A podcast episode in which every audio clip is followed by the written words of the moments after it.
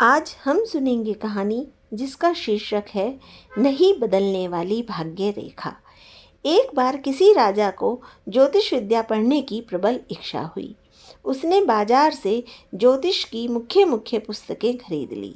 ज्योतिष विद्या के प्रकांड पंडितों को भी अपनी सभा में बुलवाया ताकि वह उनसे ज्योतिष विद्या सीख सके।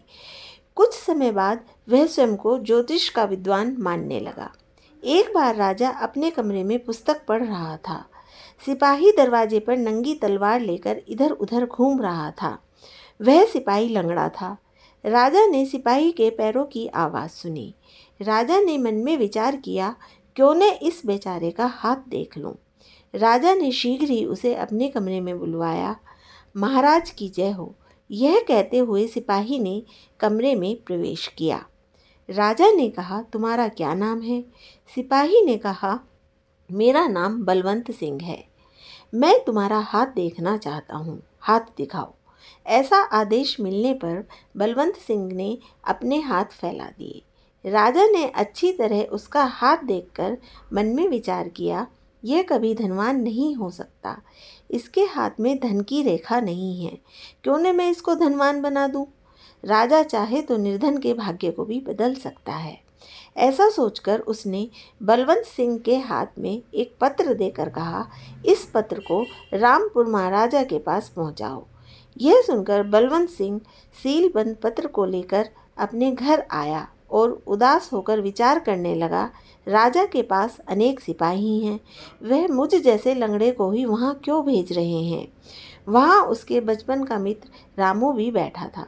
उसने कहा, तुम उदास क्यों हो? बलवंत सिंह ने उसे सारा किस्सा कह सुनाया। रामू ने कहा, ठहरो, मैं इस पत्र को राजा के पास पहुंचाऊँगा। रामू ने शीघ्र ही हाथ पैर धोए, वस्त्र पहने और पत्र को लेकर रामपुर की ओर चल पड़ा। पत्र पढ़कर राजा ने सिर से पैर तक नौकर को देखा तथा आदरपूर्वक प्रेम से पकवान खिलाए। मन में शंकित होकर रामू ने बड़ी मुश्किल से राजा से पूछा, इस पत्र में क्या लिखा हुआ है, जिससे आप मेरा सत्कार कर रहे हैं? राजा ने कहा, आप स्वयं पत्र को पढ़िए। रामू ने पत्र पढ़ा। पत्र में लिखा था, अपनी कन्या से इसका विवाह कर देना, मैं इसे अपने राज्य का चौथा हिस्सा दूँगा। राजा ने प्रसन्न होकर विवाह का प्रबंध किया। एक दिन राजा ने बलवंत सिंह को बुलाकर पूछा क्या तुमने मेरा पत्र दे दिया था? नौकर ने कहा, लंगड़ा होने से मैं स्वयं शीघ्रता से चलने में असमर्थ था। अतः मैंने मेरे मित्र रामू को भेजकर पत्र वहाँ पहुँचा दिया है। राजा को क्रोध आया, किंतु वह कुछ न बोला। दूसरे दिन राजा ने तरबूज के अंदर रत्न आभूषण डालकर बलवंत सिंह को दिए। जब यह रास्ते में जा रहा था तो किसी ने पूछा क्या आप इस तरबूज को दो रुपये में बेचना चाहते हैं? वह लोभ में आ गया और फल बेचकर अपने घर चला गया। दो दिन बाद रामू अपनी पत्नी को लेकर राजभवन आया। राजा ने उसे राज्य का चौथा हिस्सा दे दिया।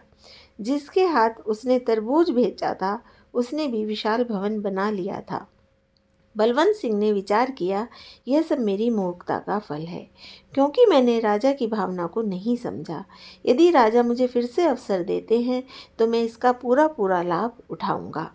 कुछ दिन बाद राजा ने बलवंत सिंह को बुलाकर कहा, यह पत्र सेनापति को दे आओ। बलवंत सिंह प्रसन्न होता हुआ सेनापति के पास आया। उसने विचार किया कि इस पत्र में कोई लाभदायक संदेश होगा, किंतु उसका अनुमान झूठा निकला। पत्र पढ़ते ही सेनापति ने बलवंत सिंह को जेल में डाल दिया और उसकी संपत्ति भी जब्त कर ली। क्योंकि राजा भी समझ चुका था कि मनुष्य की भाग्य रेखा बदली नहीं जा सकती। जो कुछ भी परिवर्तन है, वे ईश्वर के अधीन है, न कि मनुष्य के। तो फ्रेंड्स, अगर आपको मेरी यह कहानी अच्छी लगी तो मेरा पॉडकास्ट सुनते रहिए। धन्यवाद।